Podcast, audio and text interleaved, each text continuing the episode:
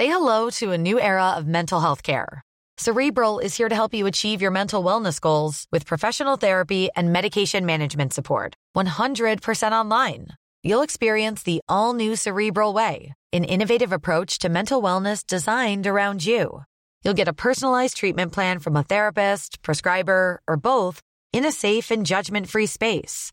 Your cerebral therapist or prescriber will outline a customized plan with clear milestones along the way so you can get to feeling your best. With Cerebral, you're not alone in your mental health journey. We're here to empower you to live a fulfilling life. So take that first step towards a brighter future and sign up today at cerebral.com slash podcast and use code ACasts to get 15% off your first month. Offer only valid on monthly plans. Other exclusions may apply. Offer ends July 31st, 2024. See site for details. Introducing Wondersuite from Bluehost.com. Website creation is hard. But now with Bluehost, you can answer a few simple questions about your business and get a unique WordPress website or store right away. From there, you can customize your design, colors, and content. And Bluehost automatically helps you get found in search engines like Google and Bing. From step-by-step guidance to suggested plugins, Bluehost makes WordPress wonderful for everyone. Go to bluehost.com/wondersuite.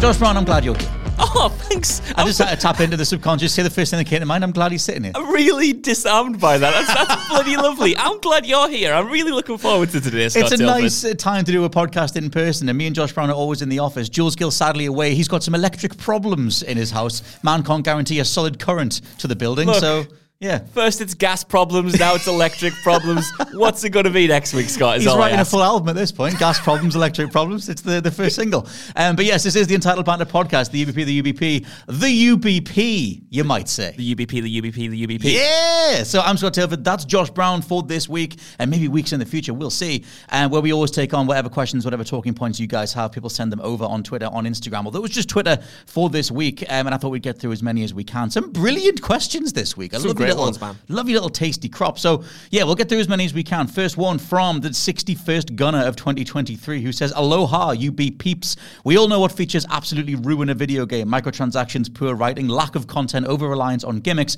But what features automatically make a game a must-play?" Oh, what a question. What a question, Scott Tilford.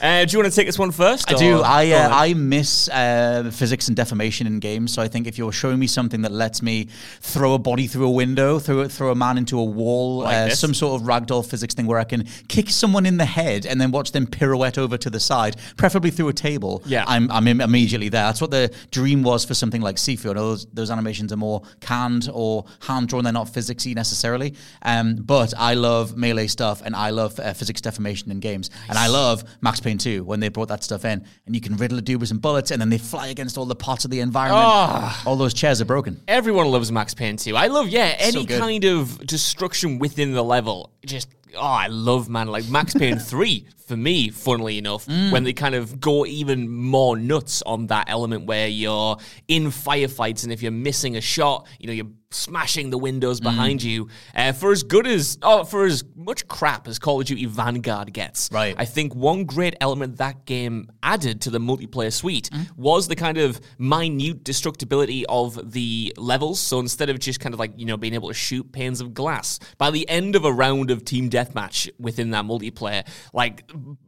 bullet holes were riddling the walls, like the, the walls themselves were like crashing in. There was like debris everywhere. It wasn't battlefield levels, but it just felt like you had an impact on the level itself. I love that when it doesn't feel static. I tell you what I was thinking of, you know, in uh, Metal Gear Solid 3, when they first started showing it off, and there's a bit where Naked Snake is shooting up through some planks of wood. He's like, he's in some water, and Yeah. there's like there's like a pier, and he's looking up through the um, like a dock, and there's a guard on top of the dock, and he shoots up through the wood to shoot the guy. I feel like shooting through stuff was a thing for a little while. Like It you said, was. Max Payne 3 had at it, and they would tout it in the run up to the release of the game. Like, oh look, we've like considered the thickness of everything in the world now. But then we sort of just moved away from that. You can still do it a little bit in the Call of Duties, like you said, um, and in Modern Warfare and stuff. But it's not. You don't necessarily know what you're safe shooting through. It's just that sometimes you can pepper a dude through a door or something. Yeah, I remember like like you said there, you know, in the era of the original Ghost Recon Advanced Warfighter, it a was such a big thing that you could shoot through certain um, objects within the in the environment, certain environments themselves, certain Mm. walls, fences, or whatever,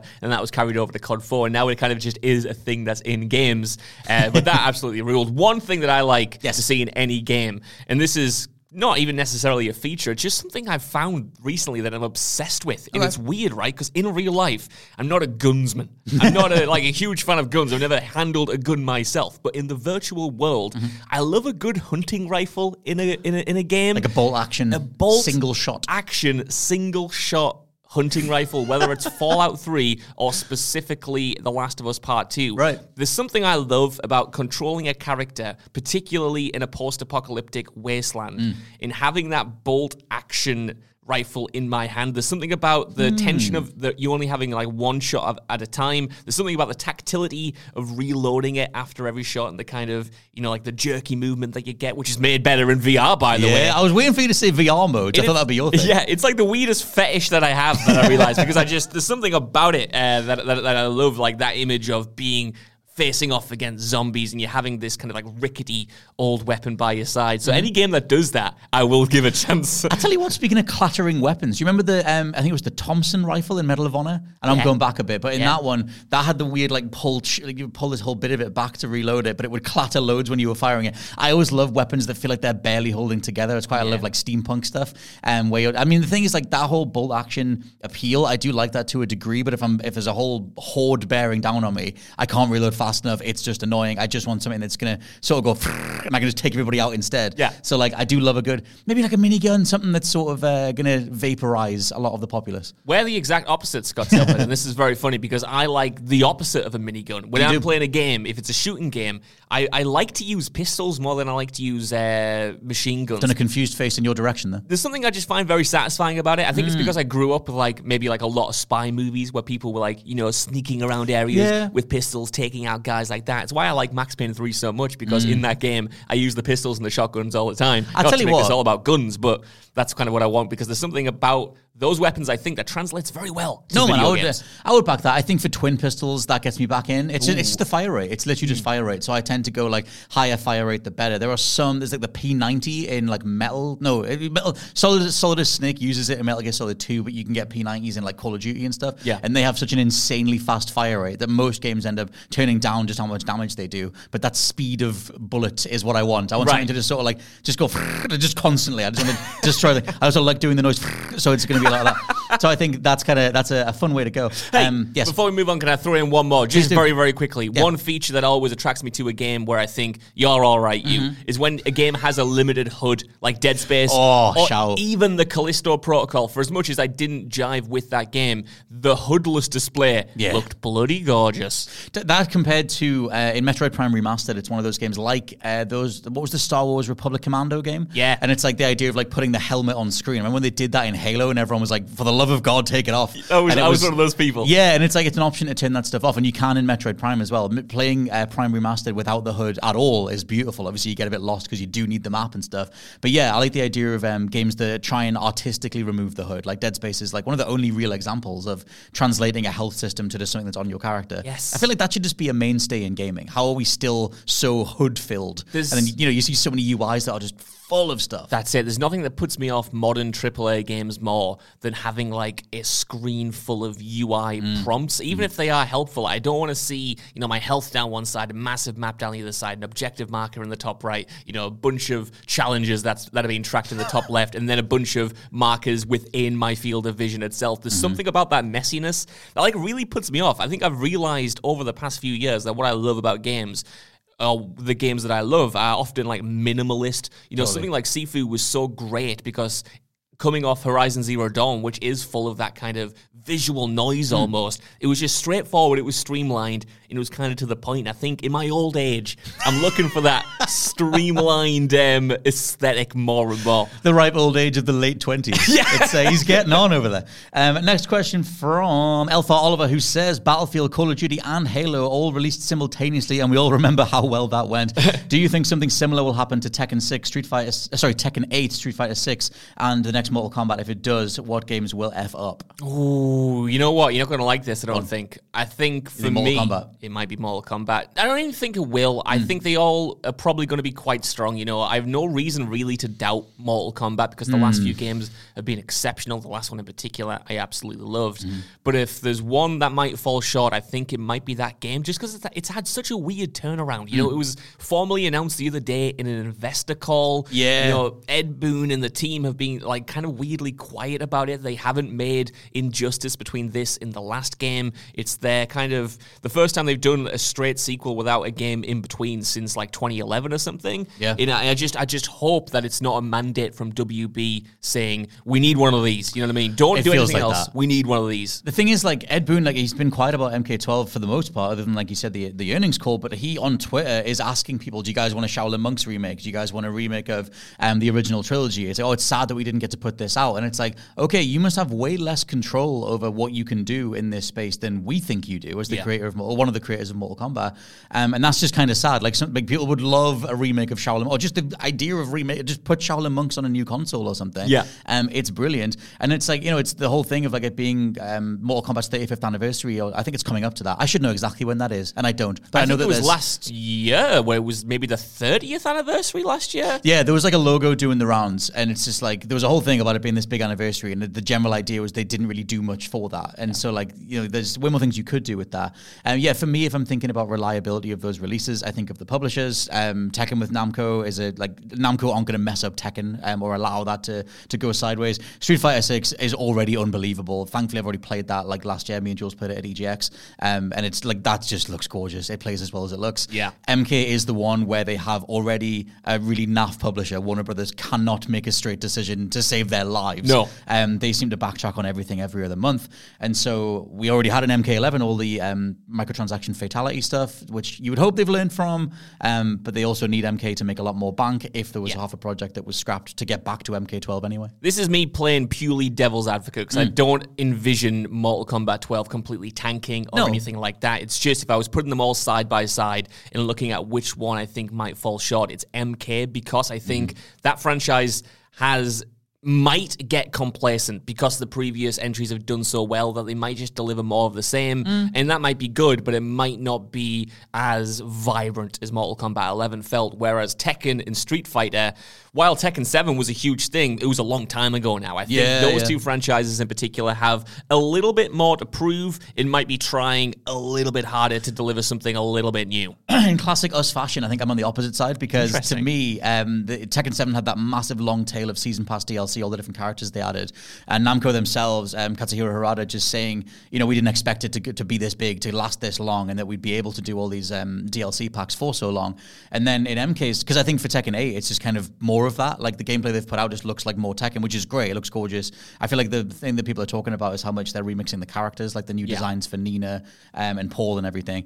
And then MK, like the end of MK11 was um, Raiden giving his power to Liu Kang to remake the whole universe, Yeah. which I thought like almost metatextually was Ed Boon saying like we're going to change everything because like back in like 2007 2008 they wanted to completely overhaul everything anyway, and then they went through all that turmoil where the studio shut down, they got um, resurrected by WB, then they rebooted everything in 2011. I feel like they've wanted to do like a whole new cast of characters for a while, Right. Um, or a whole new cast of powers and everything, and I feel like that's what maybe what MK12 was going to be, Yeah. uh, with like Liu Kang as the next Elder God or something, and then try and bring in some legacy characters, but it would have this new feeling. And then because it's like all the turmoil happened where they needed to bank on this, it can't be that anymore. Mm. So I feel like it'll be this weird hodgepodge where they'll try things in a certain direction and they'll still try and stay true to what they originally planned if Yeah. they did.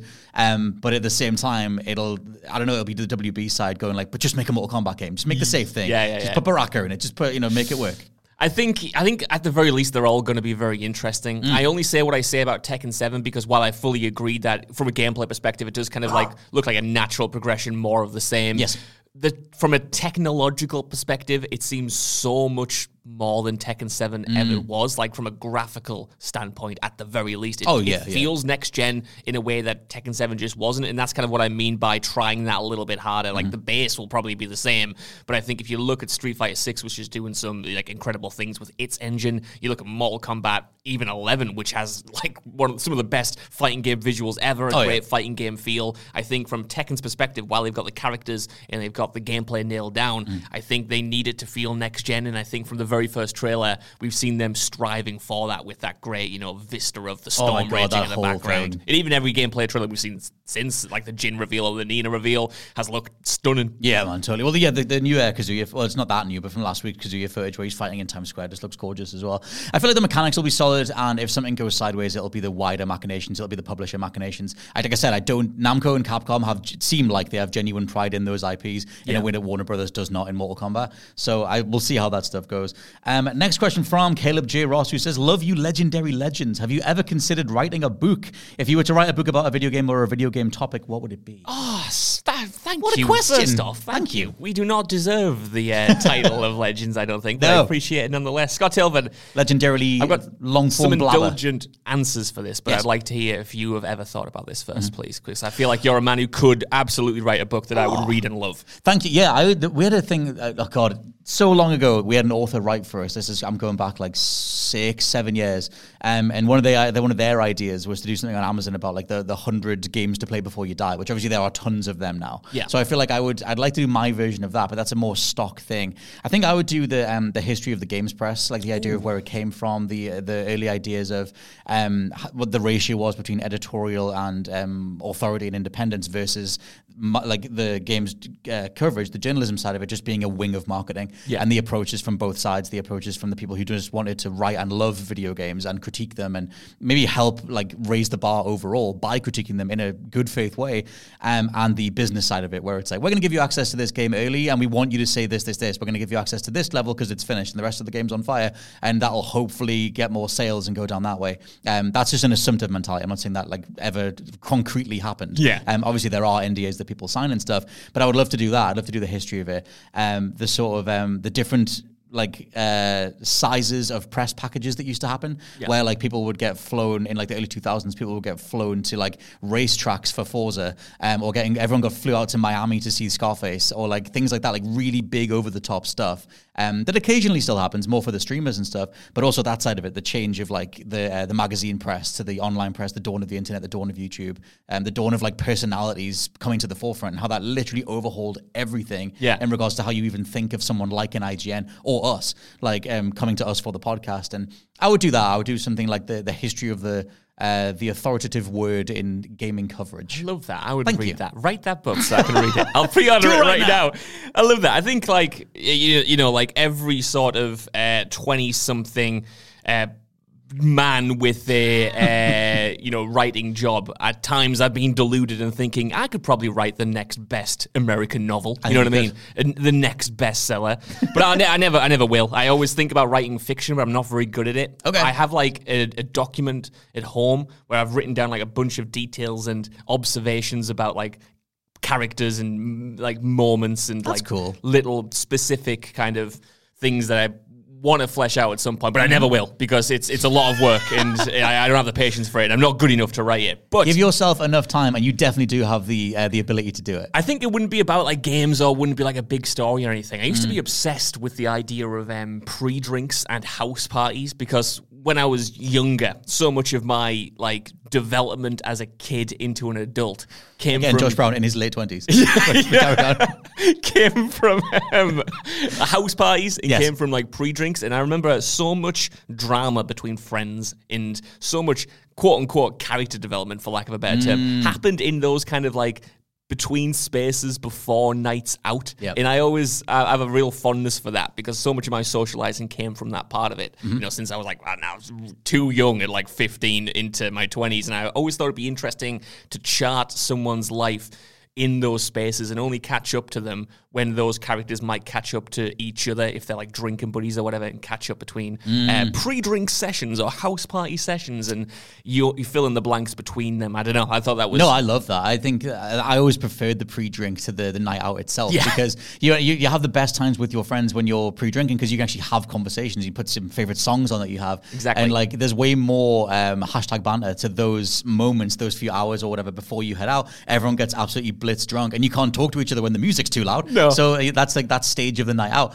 There's also I think there's a lot of romance to the pre-drink stuff because maybe there's someone there that you actually want to get a bit closer to or something. Yeah. And it's like, are they feeling the same way? Okay, they're going to be there for like 20 minutes, then they've got to go somewhere else. Let me try and talk to them for a little bit. That's it. Have you ever had like the disappointment, especially when you get a little bit older, Mm. of someone you haven't seen in a long time and you've invited them on the night out and it might be the first night out you've had in a while Mm. and they might arrive late to the pre drinks and you're just kind of a little bit gutted because you know your time with them is being cut short and you're only going to get a few hours now before like, you planned this. out. Yeah, no, yeah. And it's like, oh, we won't get this chance again for a while. There's something magic about that that I quite like. I do have another one that's way more funnier, I Okay. think, in my opinion, because I I've joked about this with Adam Nicholas, right? Because me and him are big Walking Dead fans, you right? are the And two remaining Walking Dead fans. I don't even think the show's that good. Like it has really good periods, but I'm endlessly fascinated with it, and I want to write a non-fiction book about the entire development of mm. The Walking Dead because that show is amazing to me because it's one of the only big shows around that like was sabotaged at every single stage by the people who made it you know? Like the its its network AMC just seemed to be meddling in that show all the way throughout its uh, run. And I'm fascinated by the idea of this thing that had so much potential being kind of squandered from a storytelling perspective and like what happened with cast disputes, what happened with the original showrunner, how is this show the way it is ultimately? I think there's a good story there, but uh, that's that's the one where I genuinely am joking about it. But I'm like, I would like to do that one You day. should. I, I I, mean- could. I've got so much stupid knowledge about that show and what's going on behind the scenes in my head that Well, I remember wanna like all with with The Walking Dead back when I was a fan. The first sort of four seasons I was watching, and then the season two was like that first major blow to like this doesn't feel right. And then reading about the writers' strike and how everything got delayed, and that's like less of like a, a straight up like production issue that could have been solved like faster. Yeah. Um, but I remember that sort of being something where it was like, oh, this isn't as tightly knit as I thought it was. And then season two being ostensibly just like a waiting game until things kind of resumed in three, and then now we're like in what season twenty five or Well, something. it was like a bunch of spin-offs. Yeah, I just Yeah, think yeah. it's like it's kind of like a microcosm of how like the world works as a whole, and how Mm. all creative mediums aren't don't aren't run the way you think it is. Like No. AMC has a huge hit with The Walking Dead season one, Mm-hmm. and you would think naturally that means amazing. We want to sustain this as much as possible. We want to support the creators, but instead they're thinking, well, we've got this huge hit. What if we slashed the budget more or less in half, doubled the episodes, and made more profit, and the Mm-hmm. writers have to deal with it? That kind of like capitalistic sense of we don't care about the show. No. We just know it's a hit, and how do we extract as much money from it as possible? Literally. I think that's like reflective of wider industry, and I just think it's a good example of that stuff. I feel like um, if a sort of like that capitalistic mindset could have a plate in front of them, a full plate, and smash it and sell you 10 separate plates. Yeah. But it's just the shards. I go, no, it's still a plate. And it's like, well, no, it's not because it's not full. I can't use it for It's not satisfying to use. Um, and then they would just class it as the same thing. And um, what would be your video game topic if you did a, a video game uh, t- book topic thing? Oh, I don't know, man. Like the the video game thing is hard because Hmm. unlike the other kind of spaces that I've talked about, I don't like I already know so many Hmm. great video game writers of video game video essayists that I I think it would be harder to kind of get a little a a little, little sort of like niche within that. I'd like to do something about licensed games and just how some of those were put together. Like I'd like to go behind the scenes of how Beenox's Spider-Man games were put into production and how little time they had, Mm. kind of similar to the Walking Dead thing, I suppose. How the Sopranos Road to Respect game was made. That's the kind of stuff that He finds a way. yeah, he, he finds a way to put it in. a way to talk about it. Stuff like that, where Mm-hmm. I think you know these are games that were kind of farted out by their publisher and didn't get much respect, and then were kind of forgotten about Mm. by a lot of fans, or at least the mainstream kind of like press in terms of talking about them and their development and stuff. You know, no one's talking about the creation of the Amazing Spider-Man video game tie-in No. as they are about the creation of God of War Ragnarok, and it's like. I bet that story is a little bit more interesting. Uh, That's yeah. some weird stuff went down. It's definitely why I love. Uh, I think I feel like I shout him out nearly every other week. But there's a channel called Matt McMuscles. Um, used to be one of the two best friends play, um, or best friends play, um, who does a series called What Happened about games like that that are almost like forgotten to history kind of thing. Um, and yeah, like I, I think that there's a, a whole wing of gaming coverage that should be devoted to that stuff, the legacy stuff, because back then it was it was way less exposure to the way games were made. The techniques were way more interesting. Um, at the minute, I'm still watching through that Double Fine, uh, Psycho Odyssey, the making of Psychonauts 2, and things like that, where they talk about like you know having to figure out ways to code the physics, how to code the jump, how to code parts of the world geometry. And I remember that whole thing. I think it's in Fallout 3 when someone hacked the game's code on PC and realized that the trains are just people. Yeah. they're just they're just people with train heads, and they run around on tracks. But obviously, to the player, you can't see it. And I love that stuff. I love that whole how did they make this work? And I feel like um like that whole thing about gaming history. There was like an era of like the the rockstar auteur dev, like the Hideo, Hideo Kojima's, the um uh, the dude that did Daikatana, who's uh, John Romero. John Romero. There are all those dudes, and that idea of like circling around. Okay, this guy, this guy knows everything. This guy's going to lead us, and they are following them almost to their doom in almost every respect. I think that's like a fascinating thing. There's a great book out there that any TV fan should read called Difficult Men, and it's about like the asshole showrunners of great shows like uh, you know like The Sopranos or The Wire or The Shield or whatever. Mm. And it's essentially goes into like the writers' room, the production of those shows, and mm. how like these these these dudes were essentially held up by the networks as like these geniuses who can't be touched. But then that led to like their absolutely temperamental attitudes, oftentimes incredibly problematic attitudes in the, in like the the writers' rooms and stuff. And it's just kind of fascinating to me how like these big productions mm. Are essentially run sometimes by just like the most chaotic people, like the Oh, yeah. most nightmare people. Like that Fantastic Four thing that just imploded. yeah, one hundred percent. And it's like that. Those kind of stories are always uh, fascinating to me. Yeah. No, I love the double edged sword of the the creative mind. Like the idea that you do need something that makes you stand out. And that is the thing that we're going to tap back into. But is there ways to refine that and, and make it into, like, you know, can you sort of like focus that vision and, and actually make it, translate it to a whole team so they can put something together? Yeah. But does that remove what the creative vision would have been? Because then it's not entirely yours. That whole phrase about, um, uh, like a, a camel is a horse put together by committee or designed by committee. Like you set out to make a horse and you ended up with a camel. It's like, look at these different things that changed over time.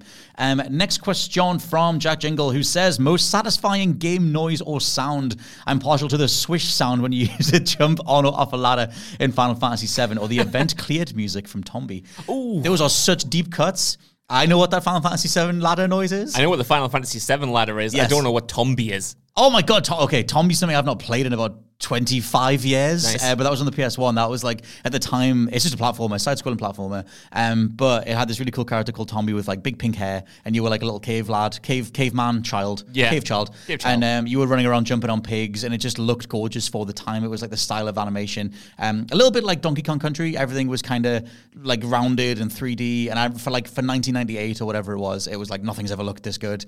Um, so that was what Tombi was. Um, Tomba, I think, in different countries, and we had it as Tombi, or one of the two. Um, I don't remember the event cleared music. I think for satisfying game noises. Um, I like for like Final Fantasy is an absolute gold mine for them. I love all the little clinks that you get when you pick up coins. Um, there's a lot like the gil noise when your um, when your XP's ticking up. I love specifically speaking of coin noises. Go on. When your XP, oh sorry, when your level score maxes out at the end of a Sonic level. And it does like it goes like and it's like it just like banks it. It's like whatever I just got, I just banked it, and I just I I love that noise so much. That's amazing, man. Yeah, yeah, yeah. I need to play more Sonic. I think I need. I need. I really, really need you. I want these memories in my own head. It's so good. I've got one for you though that I think you might agree with. I love almost all the sounds in Metal Gear Solid One and Two, Oh. but I particularly love the menu sounds when Right. you're either starting a game or going into the options. And I love when you press L2 or R2 to get up your inventory and like scrolling through that. The little noises that are made there, uh, I think are amazing. I've got another one. Uh, I'm playing Go through on. Devil May Cry at the minute because I'm, I'm having the Linkin Park phase after oh, their uh, their oh. single came out a couple of weeks ago. That uh, the the, the un, unreleased Lost song made me go back and listen to all of Linkin Park, which I haven't done in a long time. Um, and I used to play uh, Devil May Cry One with Hybrid Theory in the background, so I started doing that again. Nice. Um, Devil May Cry has all sorts of great noises that don't make any sense. Where you're just in the menu and it just goes like hong, and it's just like you'll go in and out of different menus, and it's just I don't know what that is. Um, and sometimes it's like a clang, and then sometimes it's a hong, and I just I I can't get enough of that. So I don't know. Yeah, there's like yeah, loads of those weird little noises. Onimusha had quite a few of them as well. Kind of that era Capcom would put a lot of character into their menus. Yeah. and I think they were going for like a whole gothic architecture thing, especially in DMC three. There's a lot of just whispering happening in the menus. Yeah. um, and so there's that. But it's uh, menu noises seem to be our thing. Menu noises always incredible. Mm. A good menu, man, goes a long way. I think you can tell a good game by a good menu, as far as I'm concerned. I want to throw in one more. Mm-hmm. The Call of Duty hit marker noise when you're playing multiplayer. Interesting. And you get a hit on an enemy, and you kind of get a little bit of feedback. Genuinely, I think that tiny bit of feedback is what separates Call of Duty's gunplay from a lot of competitors. Yeah. It just feels so satisfying to get a hit, and then when you get like the actual noise of killing an enemy, it, like it just gives you that kind of like Pavlovian response in your brain that you're doing something good. Just that kind of like small tweak. Yeah. A lot of games kind of copied Call of Duty and started putting hit markers when you started getting like you know hits on your enemies, but that wasn't enough. You needed the sound. You needed a little bit of vibration. It's that weird little. It's almost like a like a stack of papers being shuffled, like a little Yeah. sort of like like yeah. it's like what that noise is because I remember noticing that because it's in like you said Pavlovian responses um, in Overwatch. Like obviously they had that in 2016, Yeah. where you pop it as a little red skull pops up and you get the little flip flip flip noise as well. Yeah. and just being like this just feels great to to, to, to, to shoot the, the things in this game, um, as opposed to everything previous was just uh, just a cursor that you were hovering over people. Yeah, but like yeah, the more feedback you can do in the center of the screen, I feel like there's something there um, that you can do a lot more with.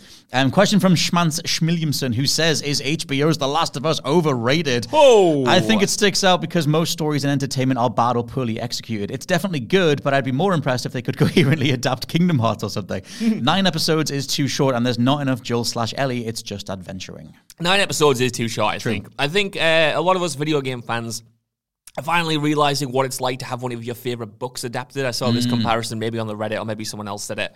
Uh, so it's not an original thought, like Mm. very few of my thoughts, to be honest. He's too harsh on himself. Too, har- too harsh on himself over there. But I think it's very apt because you know you, you adapt a book like The Lord of the Rings, for instance, and if you're a huge fan of those books, you get to spend way more time with those characters and see their inner workings more than you do in a television show or especially a movie. And I think that's what we're experiencing with The Last of Oh, Us. You know, totally, The yeah. Last of Us is characters, and the relationship between Ellie and Joel is, is so defined by the kind of moment to moment gameplay where a lot of story isn't happening, Mm. where you're just kind of searching around, you're kind of having sometimes optional conversations, you're just getting familiar with their presence, and a show with only nine episodes. You can't replicate that, so Mm. it feels fast. Mm-hmm. It feels like the pace is up, and I think even if I think the show itself has issues with that, I think even if you haven't played the game, you might still think it's a little bit fast. But Yep. I think it's a similar thing to a book adaptation where you're so used to spending so much time with the characters that anything less feels like they're just absolutely ripping through it with pace. I would totally back that. I think yeah, the change in medium does mean like a, a real crunch of, of length of time, just like literal exposure of character writing, and where they have to kind of pick and choose specific scenes to get across.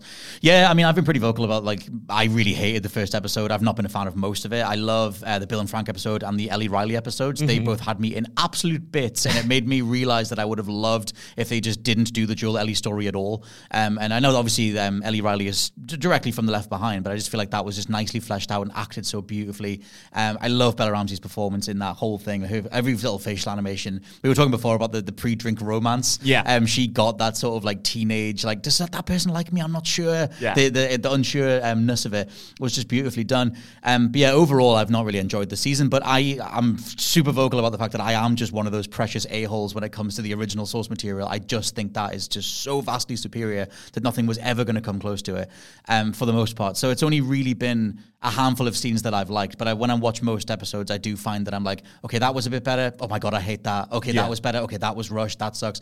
Um, so for me, it's no end. Yeah, I, I guess I would say it's overrated personally, but like, I get why it's rated highly. Yeah. Um, I get why people like it. I just personally, it's hardly any of it is for me. Yeah, yeah, I, I totally get why people might not like it. I think mm. it's like too slow or it doesn't have like not exactly what they wanted or mm-hmm. you know it's not quite living up to the incredible hype that I got before. Like for me, it's it's a great show. It's not one of my favorite shows. You know what I mean? I, I love the show and I I, I think more or less ep- every episode is pretty much flawless. But it's I agree that it's not as good as the source material. The source material is a little bit better. Though the show has made some changes that are is better than the There source are, yeah, there are bits and pieces that are cool. is a is a holistic thing. It's just for me. It's just it is a really good show. Mm-hmm. Whether it's going to end up in my top personal top 10 list of all time i don't know i don't think it's as good as something as you know better call saul or Well, that's the thing, right? mad men or like the americans or something like Yeah. that but it's still that doesn't mean it's bad or it doesn't mean it's even like not living up to its potential because it's still getting most things right No, totally. I think we're talking about like gradients of like a four and a half to five star mark and like, what differentiates those two things. That's the thing for me. Like the amount of praise that it's getting, I do think is kind of crazy considering what's really there. Like, yeah, I mean, it's not to make it about the show, but like for me, if those are the comparisons, the Better Call Souls. for me, Severance is one of my favorite shows I've ever seen. That came out last year. Um, those are just like so beautifully made and paced, and like they're so purposeful, and they have so much to say, and like it's just I'm not getting any of that from The Last of Us, and that might just be because I literally cannot divorce the source material. Um, but I guess it's one of those things where I think the story just didn't have as much, doesn't have as much to it in the TV version. But this is a conversation for the rest of time It because is. there'll always be uh, my side and there'll always be your side. It's a bit difficult for me to kind of contextualize it as well because I never watch shows week to week, certainly Mm. not from when they start. I like a show to have an ending and I like to view I it. thought about your rule. Yeah, I like Yeah. to view it like holistically as like a full package because you know I, I I don't think I've ever watched a first season of a show, any show, and gone. That's one of my favorite shows of all time. If I watched Better Call Saul season one, I wouldn't be saying that's, That's in my very top ten, in my top five. Same with The Americans, same with Mad Men or whatever. Mm. I'd be saying those are really good shows. But I kind of need to wait until this. I need to keep reminding myself that I need to wait until this one is complete before I can make those decisions because it's just not how I personally operate. Some of the people might be different, but for me personally, it's just I, I've I've always waited until something's finished before I can decide. Okay, now I can see it in totality, and this is what I mm. think as a whole. Ryan Reynolds here from Mint Mobile. With the price of just about everything going up during inflation, we thought we'd bring our prices down. So to help us, we brought in a reverse auctioneer, which is apparently a thing. Mint Mobile unlimited premium wireless. Ready to get 30, 30, bit to get 30, bit to get 20, 20, 20, bit to get 20, 20, bit to get 15, 15, 15, 15 just 15 bucks a month. So, Give it a try at mintmobile.com slash switch. $45 upfront for three months plus taxes and fees. Promo for new customers for limited time. Unlimited more than 40 gigabytes per month. Slows. Full terms at mintmobile.com. Hey everyone, I've been on the go recently Phoenix, Kansas City, Chicago. If you're like me and have a home but aren't always at home, you have an Airbnb. Hosting your home or a spare room is a very practical side hustle. If you live in a big game town, you can Airbnb your place for fans to stay in. Your home might be worth more than you think. Find out how much at airbnb.com/slash host. Introducing Wondersuite from Bluehost.com. Website creation is hard, but now with Bluehost, you can answer a few simple questions about your business and get a unique WordPress website or store right away. From there, you can customize your design, colors, and content. And Bluehost automatically helps you get found in search engines like Google and Bing. From step-by-step guidance to suggested plugins, Bluehost makes WordPress wonderful for everyone. Go to bluehost.com/wondersuite. You're definitely right that a lot of shows do build. I think things like Breaking Bad, like its season one was was always brilliant. Like uh, Sever- I'd still point out to Severance. That only has one season, but I feel like it's so confident the whole way through. Succession is like really solid as well. Um, but yeah, I think it's interesting uh, the general conversation. Last of Us, like just to be completely honest about it, we've like did we did a whole bunch of episode by episode reviews, and the views just weren't there for it. Like it's such a massive show, and you, we, read, you see headlines about how much it's breaking all these numbers, but I don't really feel as that like there is that much conversation around it happening. It's kind of just there. It's almost like a Minecraft or a Fortnite. Like you're fully aware that it's there. It's almost bigger than any one coverage outlet can do. Um, and maybe the more uh, TV based websites are doing their fan theories and stuff. I know that they are out there, but the the general sort of like conversation around it when you compare it to a, a Game of Thrones or House of the Dragon, like an HBO show, um, maybe it's an algorithmic presentation of data thing. Yeah. But I feel like that general depth isn't there for the for the coverage. That is hilarious. This is what makes me think it's an algorithmic thing, Could be. perhaps, because this is the most I've seen anyone talk about a show since Game of Thrones, which is amazing. I've seen more people talk about this than like House of the Dragon, but that might be just like the circles that I'm clued into. Like it's the first time in forever, Hmm. literally since like The Walking Dead season five, probably, or maybe the final season of Game of Thrones, where I've not been able to look at social media because I know I'm going to get a spoiler. In that has never get anything. happened. Well, this is it, right? Like it's probably because I'm just clicking this stuff, so it's showing me this stuff, but. I think Either we, way- just, we just live in algorithmic bubbles these days. We kinda do. I God, feel you like, can never um, tell objectively. I don't think. Well, that's the thing. I think with this, like obviously when the, when an episode's out, there'll be occasional. So there's a lot of Pedro Pascal love. I see a lot of Mm. him doing the rods. Um, but yeah, I feel like overall it, it is interesting. Just the sheer heights the show's been able to hit, the critical response it's getting, the audience viewing numbers are unbelievable. Like it is breaking records in terms of it gained like two more million viewers or something between episodes, which apparently is really rare for a whole season. Usually they drop off as the season goes on.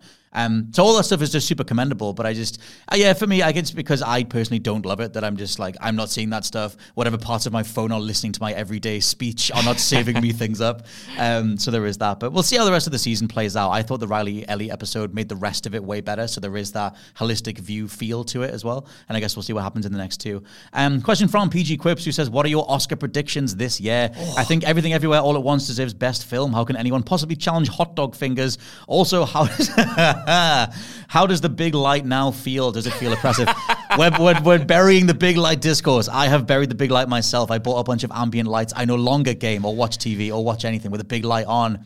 Big light, is, Praise- big light is dead to me. Praise the Lord. We are holding a ceremony for the Big Light next week. All of you are invited Yes. to come uh, pay your respects to the Big Light. The light in my life do it again. is a purple bar, and it Oh, goes man. behind my TV, and that's it. The biggest irony, I think, of this entire big light chat Yes. is that when I got my PSVR, the, the first thing it said was, turn on your big lights because this thing needs a light to, you know, actually function. Right. And I thought, I can't believe I've been swindled by the thing that I was looking forward to the most into indulging in the big light lifestyle. But yeah, let's bury it. It's no, no more ambient light for the win. Scott Tilford has seen the light, I he's seen the rotating app-based smart bulb light, uh, which lets him have a different color for whatever he's watching. But um, I've not seen. I'm not. I'd, I'd be completely honest. I have dropped the f off films. Right. I just. I don't. it sounds so stupid when I kept up with film for so long. Um, and I'm overall a huge fan of the medium and can have all these conversations about film and grew up watching films. Everything. Everything. Everything.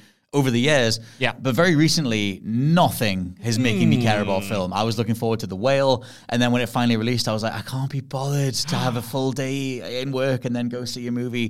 so I just haven't done it, and I don't know if that is is, is per film. But I also made a big. I looked at the release calendar for the rest of the year, and I, I drew up a big list of everything that was remotely on my radar. Yeah. and it's just it's just old sequels and stuff that I know what it's going to be. Right. and it just has that core thing of me going like, well, that doesn't excite me. That doesn't excite me. I don't care about Marvel anymore. I, you know, I'm checked out of all the the big business stuff. Yeah. and it's like, well, Creed 3's out, and I'm like, well, I love Michael B. Jordan. I want to see that because it's his first um, directing, it's his first directing role, and I love. Um, I want to see what Jonathan Majors can do. But that's kind of it. Like, I'm I'm just films as a thing. I'm so checked out. Not for you anymore. That's Kind of, interesting, which I, it's sad because I Yeah. do love them and I want to love them more, and I need to put more effort into seeking out indies and stuff. It's not like I'm not watching anything. Yeah. Um, but they're just so few and far between at the minute. I need to. I'm trying my best because the pandemic kind of like killed my interest Yeah. in movies. Dead for whatever reason. I used to watch hundreds of films a year, Mm. and then suddenly in the pandemic, because I wasn't going to the cinema, perhaps I was just like not. Seeing That's definitely my thing. The pandemic stopped me going to the cinema, and Yeah. I just for whatever reason I just I dropped off Letterboxd. I'm not updating that. Like I'm not keeping up with movies. I'm just not doing it. I, me too, man. And I'm, mm. I'm trying to make a concerted effort because there's. It's not that there's not stuff coming out that I want to see. There is actually too much coming out that I want to see, and it's it's frustrating because there are so many movies out, and I'm like, I should go and see that. And you get home after work, and you're a little bit too tired, and you think, oh, maybe next week, and the mm. movie's not showing anymore, and then something else is coming out, and you think maybe I should see that after work, and then you're too tired, and then Yeah. you don't go to see it. That said, though, I think it's an incredible year for the Old Academy Awards. I love. I've seen almost all of the Best Picture nominees, with the exception of Avatar: The Way of Water. Can you reel off the current Best Picture nominations? I certainly can, Scott Tilford. Uh, we have All Quiet on the Western Front, Haven't that. Avatar: The Way of Water, The that. Banshees of Inisherin, Elvis. Everything Everywhere All at Once, which was said Yep. in the tweet. Uh, the Fabelmans, Tar, Top Gun Maverick, Triangle of Sadness, and Women Talking. Oh, I, would, I really the thing. I'll tell you another thing. One of the reasons that it puts me that I'm just in this weird space where I feel like I can't even access the films I want to see. I feel like because of the weird staggered release dates, you see something coming out. Women Talking, I've wanted to see for what like three months. Right. Like I'm sure that was, that was out in America last year. Yes. And then we've just been waiting for it over here, and it's like, okay, where is it? How do I see this? And then sometimes things will just appear on Disney Plus because Disney Plus in the UK do various deals with like HBO or whatever, and just dump stuff on there. Yeah. Um, different Fox movies and stuff. Um, Smile was just randomly on Disney Plus, would never associate that with a Disney thing whatsoever. yeah. Um, so that throws me off. I don't know where to go to watch the films anymore. I think that's part of it. Um, but yeah, part of that, I did not know Top Gun Maverick was up for Best Picture. Yeah, man. That's hilarious. Like that and Avatar are like obviously huge commercial successes Mm. from last year that have been kind of honored here. I think it's a really good lineup. For me, I do I kind of do see everything everywhere all at once Mm-hmm. I hope so. I don't hope so. What? Why? I just think there's so many other better movies. So many other better. That's not really a good phrase. Better movies on that list than, Right. than that. For me, I want to see Banshees of Inisherin win. I, I love that. Seen that movie twice. Think it's great. Okay. Uh, and the I think I've only seen three of them. I've seen Everything Everywhere, Top Gun Maverick, and uh, Banshees of Inisherin. I haven't seen. I really want to see Tar, but I haven't seen that yet. Nice, nice. Uh, and I just want to shout out one more Yes. uh, before we go because uh, Paul Mescal for After Sun Mm-hmm. is up for Best Actor. And After Sun is like one of my favorite, my favorite movie of like the last decade. I still need to see that. And I don't think he'll win, but I want him to win. You know what I mean? I the think praise that you and Nicholas had when you guys uh, after you, the day after you'd seen it or something, I was like, I need to immediately see this. Yeah. And I think it was on at one of the cinemas near us, but I was like, it sounds really sad. It's very sad. And I can't. do- I can't. I find it really hard to volunteer for a sad thing at- now. I used to do it a lot more before the pandemic, but just, I don't know. In the current space, I just I'm not like spending my evening volunteering for sadness. I find I'll just go, I'll go watch some anime or Right. something where someone will fly through the, the sky with some powers. I'll do that instead. Um, but I do want to see After Sun. I feel like that's a, a general and a really good recommendation based on the uh, reception so far. I wish that was up for Best Picture. That would get Mm. my uh, uh, vote 100%. But you like Everything Everywhere All at Once. I love so do you want to talk about that merits because you liked it more than me and you seem to be in line with the tweet. Yes. So Uh, would for you me, think- that would you like to see it win? Sorry. I would. I uh, like I said, I'm not invested whatsoever in it. I think it'd be hilarious if Top Gun Maverick Mick, uh, wins. I feel like all the Best Picture stuff over the years, it's it's such a nebulous thing to drill down because didn't The Revenant eventually win it, or the uh, or DiCaprio win Best Actor? He did for the Revenant. for the yeah. Revenant because he ate some steak that was raw and whatever. Like, it's just like that idea of like, okay, what makes it the best performance? What makes it the best uh, picture? And uh, is that like an overall ambitious like, scale thing? Because I do think Daniels are like an incredible um, directorial combo. I think there's two of them. Yeah. Yes.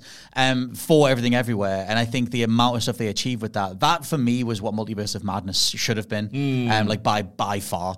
Uh, and just the sheer inventiveness of, of what they did. I kind of wanted a little bit more, maybe do some more animated universes or something. But when they have a, a universe that is just a couple of rocks with googly eyes talking to each other and it all just fades Yeah. away to just text on the screen, um, yeah, there's a lot of stuff that I loved in that movie. And I think that it's it has a beautiful like heart to it as well. It does have a message. It does have something to take away um, and realize like the, the different ways that you chart your own life and Yeah. like the, how do you find satisfaction. And I think there's just it has a lot of heart to it. And, Yeah, um, it did. I think it's it's almost impossible to have something with that much heart be in a movie of that much scale. Yes. When there's so much wacky hot dog finger BS stuff going on, um, you can still bring it back down to those to the person and make it about that person. Yeah. Um. So yeah, I think that movie was beautiful, but I don't have the I don't have the wider pool. Like I Banshees of Inisherin, I thought was cool, but I thought it way outstayed its welcome. Really? Odd- yeah, by Ah. about like a 45 minutes or something. I was like, I get this. You've made your point. Oh, it's just the same point again. Okay, cool. To me, that was kind of everything everywhere. To be honest, that was another one where I, I you know, I'm, it sounds like a crap about everything everywhere. I, I thought it was a really good movie, like a really nice crowd pleaser, made me emotional towards Mm. the end.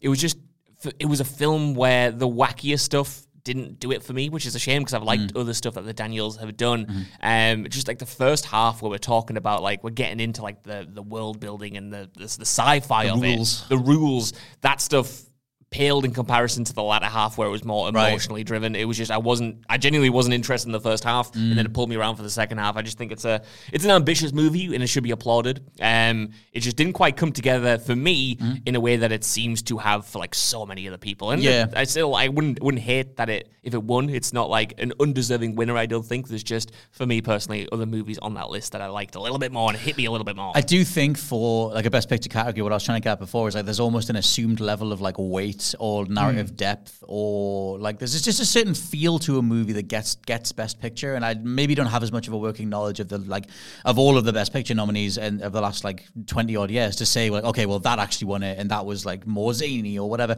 But I feel like something like Tar or Banshees of Inisherin has the pacing to it that feels more like a best picture candidate. Even something like After Sun, from what I've seen of it, would feel more like a best picture candidate.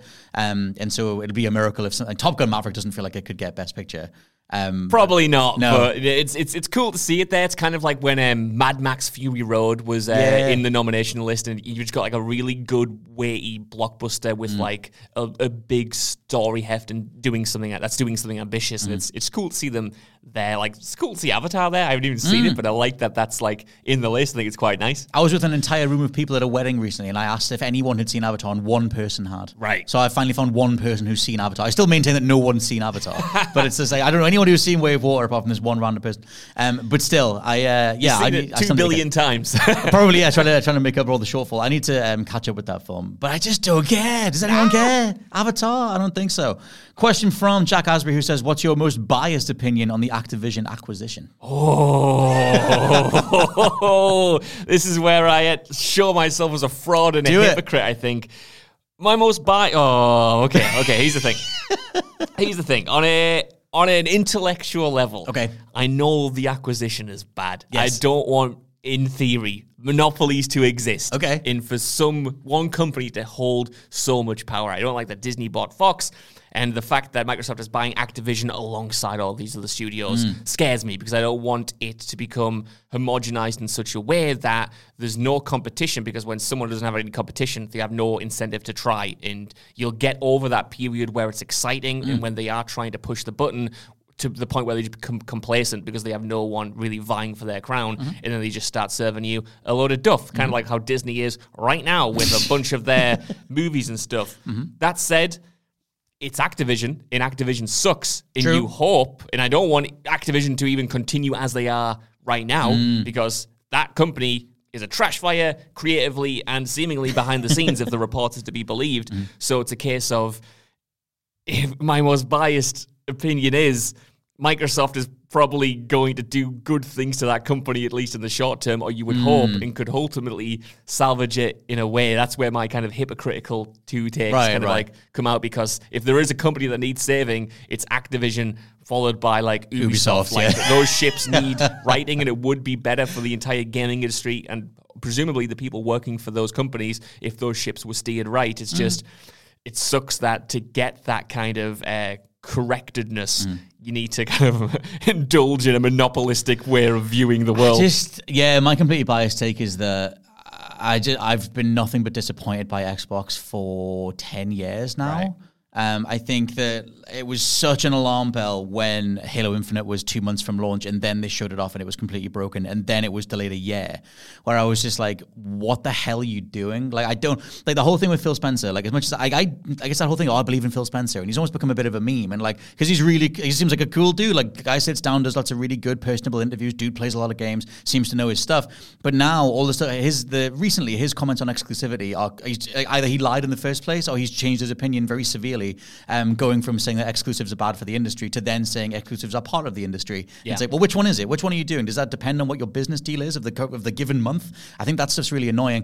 And I think coming up as a 360 fan and then looking at where Xbox are now, and I just I just find it so boring. Like, can they just make a game? Like, how hard is it? Like, we got Hi-Fi Rush, which was already in production before Tango Gameworks got bought out, so they kind of laid claim to that. And obviously, we ended up covering it as like, oh, Xbox did right by shadow dropping it and whatever, which they did. They helped facilitate the uh, launch of it.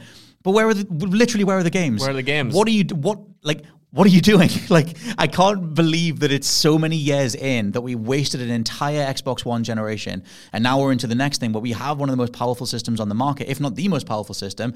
And one, you can't make games for it because you have to make them for the Series S as well. And two, what games are even coming? There was a recent report, uh, sorry, a recent um it was a podcast where uh, Andy Robinson from Video Game Chronicle was talking about the games that are coming soon and it's like Starfield and Avowed, but Fable only just went into full production. Perfect Dark is in like quadruple A development hell.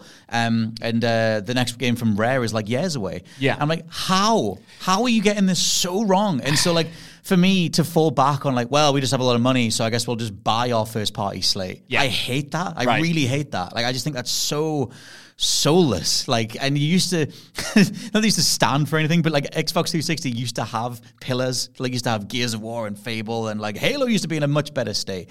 And I just hate that the reality of where Xbox is now is we've got some money. We're kind of like a trust fund kid, and we'll just buy stuff. And Yeah. that's what we do, and then we'll sort of just pretend that these are our first party games when they never were. I think they've got a lot of goodwill from me uh, personally Yeah. uh, in buying studios that kind of felt like they were quote unquote in need. When Mm. they bought Obsidian for instance. I love Obsidian Games, but we've talked so many times about how that studio was treated poorly by That's publishers in Yeah. the past. You know what I mean? Given insane turnarounds for projects like Knights of the Old Republic 2 and Fallout New Vegas, not appreciated as they should be. Mm. So when they buy a studio like that, you think finally they'll be appreciated. They'll have the resources that they need to make good games. Mm-hmm. Uh, and it's the same with Activision. It's like, you know, oh, finally someone can hopefully right the Activision ship, make more use of their IP, make the working conditions better, hopefully try to salvage whatever the hell's going on with Blizzard and their absolute nightmare of an entire decade.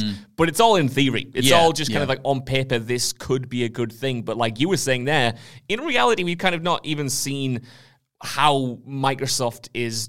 Are they treating these teams any better? Like, is are they creatively supported? We haven't seen any games that kind of signify that yet because Mm. they're all in this kind of weird planning stage. So, my bias thing is that it all sounds good in theory, but when I think about it and when you talk about it like that, Scott, it's mm. like, yeah, in reality, is it going to be better? We Mm. Well- haven't seen the proof in the pudding yet. No, my thing is like if you can let three, four industries, if you can let Halo fall as far as it has, if I mean Halo is, let's just be pretty honest, it's almost dead. Like it's not like it's not an like it's just it's because I know it's just got a new season of content, but who's excited for that? Who's really playing it? Most of the Halo fan base, and I'm one of them, are playing it just to see if it's remotely better at this point. It's never like an actual confident, fulfilling content drop. It's just something better than the bare minimum you had before. And it's just like if they can let that fall so far and let three, four, three go so far off the rails, like for so long as well, Yeah. then I don't really believe they would get hands-on invested with Activision and the creative direction of Activision. I think they buy them just for the to bolster Game Pass and just to say, look, because I just feel like it's exactly what Phil Spencer said years ago about like planning for the future and that they want to compete with Amazon and Google rather than Sony and Nintendo because they're just planning for the Xbox app to be on every TV next Yeah. to a Netflix or whatever. They just want you know, Xbox streaming to be everywhere, and that's a viable business plan. But I find nothing more boring than a games company that doesn't make games. So I, I just.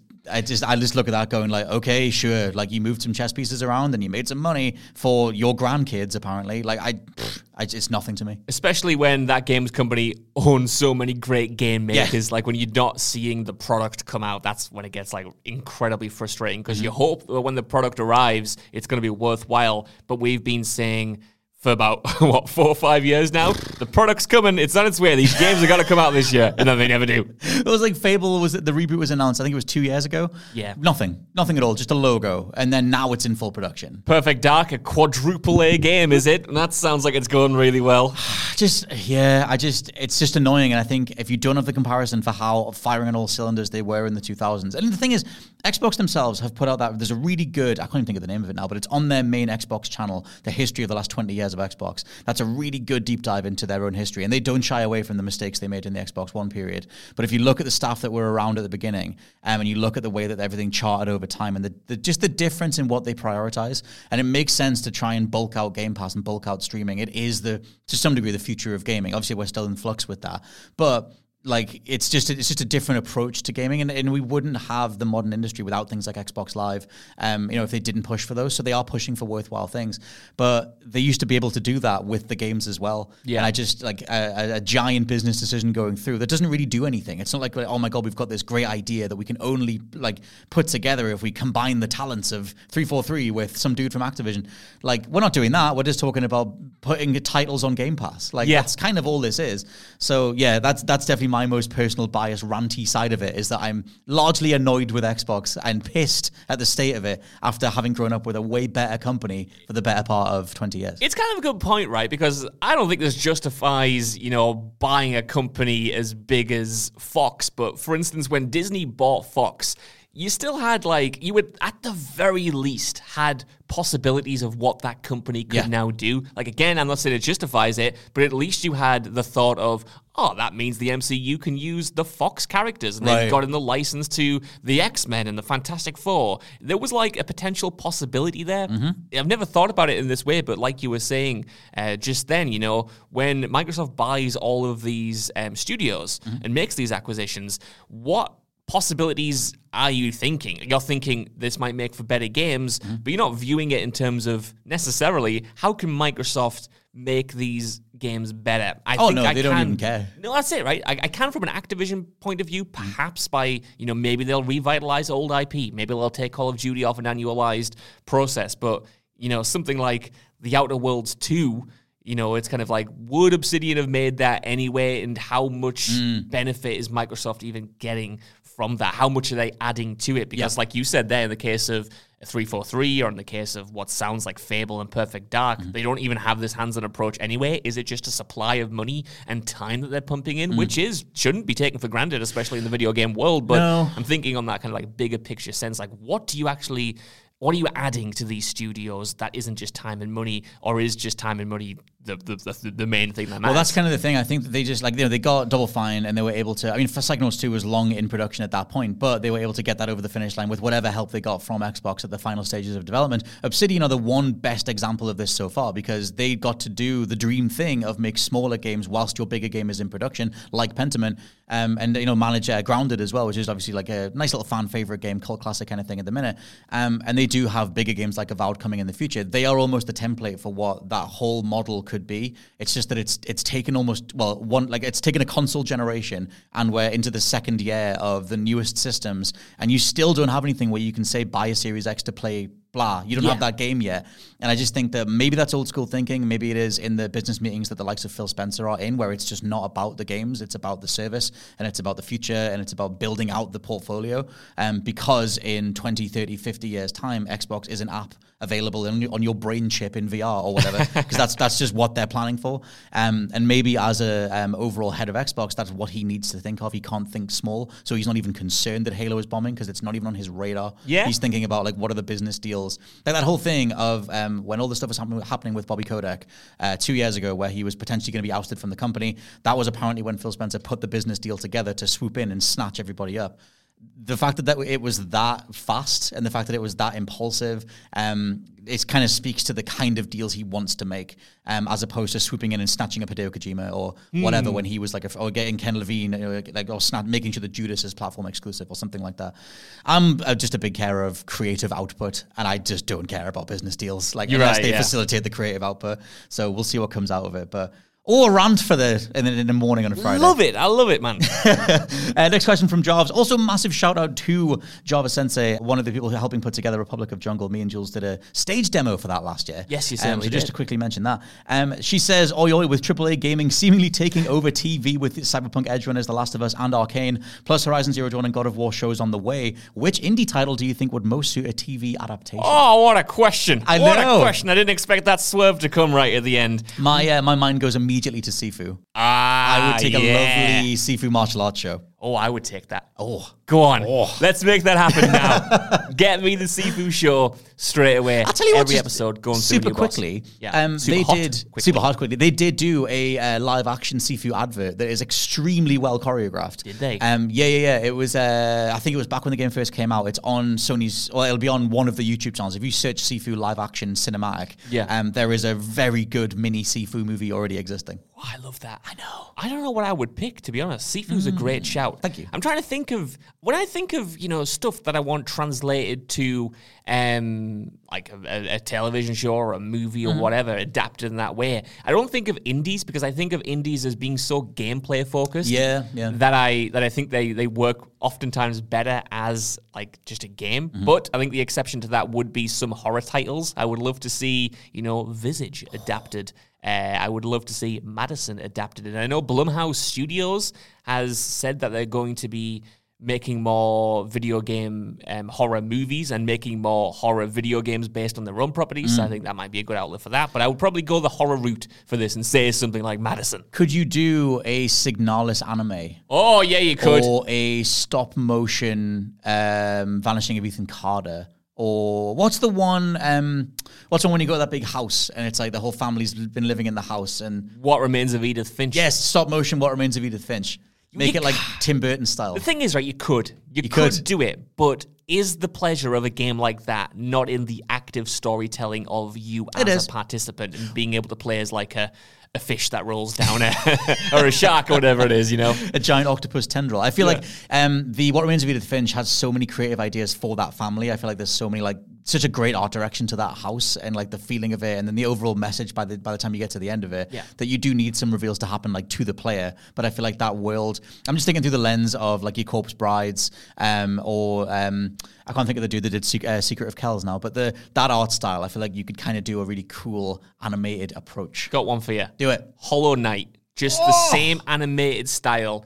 And do like that, that's Hollow Knight has such a rich world and like such interesting characters that you mm. come across. I think you could extrapolate that into a into a really cool animated show. I'd like to mm-hmm. see that. I probably wouldn't watch it. I'd say I want it and then never watch it, but I like the idea that that could exist. The thing is with Hollow Knight, he can't talk, so you'd have to do like maybe five, ten minute little chunks. No, but Go on. in the new one, Hollow Knight Silksong, Yes. Uh-huh. that is a character from the original who, mm-hmm. if I'm remembering correctly, did talk. So Okay. you don't necessarily have to have the little Hollow Knight himself. You could have, could have ah. make make it about you could make like a spin off. You Uh-huh. could like set it just within that world with some of the characters turning up and a new central character, Mm-hmm. something like that, perhaps. There was a joke right there about spinning silk and you saying spin off, and I didn't take it.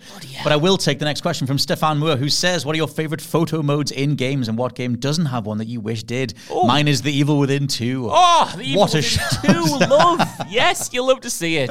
Scott, you're a big photos man. Oh my god, general. I spend more time in photo modes than games themselves. Tell me which one you like the most. A Ghost of Tsushima. I uh, I love any. It's very very rare um, that a game will let you pause, go into photo mode, place your camera, and then have some way of advancing frame by frame whatever was about to happen after you freeze time. Yeah. So I love starting an animation, starting a sword swing, a kick, or whatever you want, and then just playing it out frame by frame and just drinking in that animation fidelity. It's one of my favorite things in games to do. Um, and I love that in Ghost of Tsushima you can change all the weather effects. You can just you can really have fun with um, the different filters that are in there. Which filters are your standard things to put in, but games like even Gotham Knights um, that let you uh, change the weather, let you change like just everything about the ambiance, ambiance, Ambiance. of uh, of the whole scene setup, as well as um, Gotham Knights sadly doesn't let you do the frame by frame thing, but Tsushima does. And I just I just love animation fidelity. Give me games, give me slow motion modes, give me all that stuff, whilst I can move the camera and take photos. I'm not really a huge uh, photo mode fan, or at least I wasn't in a lot of games until Sony kind of started doing it. And there was Okay. something just about the look of their games and the implementation of their photo modes that really kind of got me in it. And Ghost of Tsushima was absolutely one of those for me. But instead of repeating that, the first one that I really got obsessed with was um, Spider Man 2018, Insomniac's Spider Man game. Okay. Because the filters you could throw on, like the different poses you could get Spider Man himself. in. Poses are a huge one too. Yep, like Yep. the backdrops you could uh, set your um, photos against. You know, like the cool comic book um, vignettes that you could put on there. As a as a big Spider-Man fan, that was kind of like a real dream come true. Especially Yeah. when you throw in the different costumes you could put Spider-Man himself in Mm. to keep the variation up. There was something about Spider-Man's photo mode where I just thought it made me feel like a kid again. No, dude, that. honestly, Spider Man's a great shout. Marvel's Midnight Suns, um, right up there with Tsushima. That has the same stuff that Spidey does, where you can make your own comic book covers, but the amount of options you have, and also you can take shots like in game and then make them comic book covers, and the amount of options they give you for putting just lots of like Marvel's Midnight Suns will go on to be the most overlooked Marvel game ever because it, they really cared about the Marvelness of it. And when you're making your front covers, you can pick um, the corner price icon, and you can pick like all the different publishing logos to make it look like it was like a first issue of something. You can add um, like all these different effects to it, all these different sound effects like blam and splat and whatever else, um, and it just looks great. And I think the yeah, Midnight Suns uh, took what Spidey did and just sort of did the D sorry did the um, the wider version of it for way more characters and stuff. I need to play this game. Oh my god, dude! I almost bought the DLC. I love Midnight Suns like so much. I get why people bounce off these sort of like the the uwu style. Um, I just I don't know what that term means, but I keep hearing it as a general cutesy term. Um, but that sort of approach to the way that you would do the um, the hub world stuff because it's a lot of like everyone's my friend and everything's great and let's do like pizza parties and whatever. And I think that there's a way that you can just enjoy that. I loved it. Like I think it really works. Um, but the combat is where it's at, and the heart of that game is where it's at. The story's fun enough, but they do really cool things with the character dialogue, and they do really cool things with things like the photo mode, where they just cared about you living in a giant X mansion style space with all your favorite heroes, and everyone loves everyone, and it's just it just works. I love that. And Blade has a boot club. Yes, And you can hang yes, he out does. doing Blade's Book Club.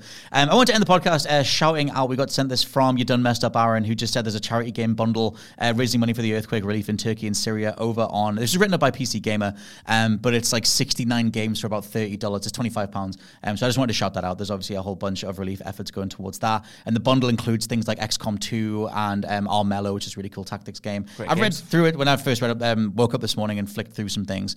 Um, but yeah, go check that bundle out. Um, it just I guess you'll be able to find it if you search the um, thirty dollar. Um, Turkey Syria relief bundle. Hopefully, it'll guide you in the right direction. Anything we can do to help that, um, we will do. For now, though, this has been the Untitled Banter podcast, the UBP, the UBP, UBP, the the UBP. UBP. I've been Scott Turford. That's been Josh Brown. Massive thank you to Josh Brown. Thank you for having me on, Scott. I love it. And I always end these podcasts worried I've made a fool of myself, but hopefully I've not. He could not be in any better human in my life. For now, though, we'll catch you next time. See you later. Bye.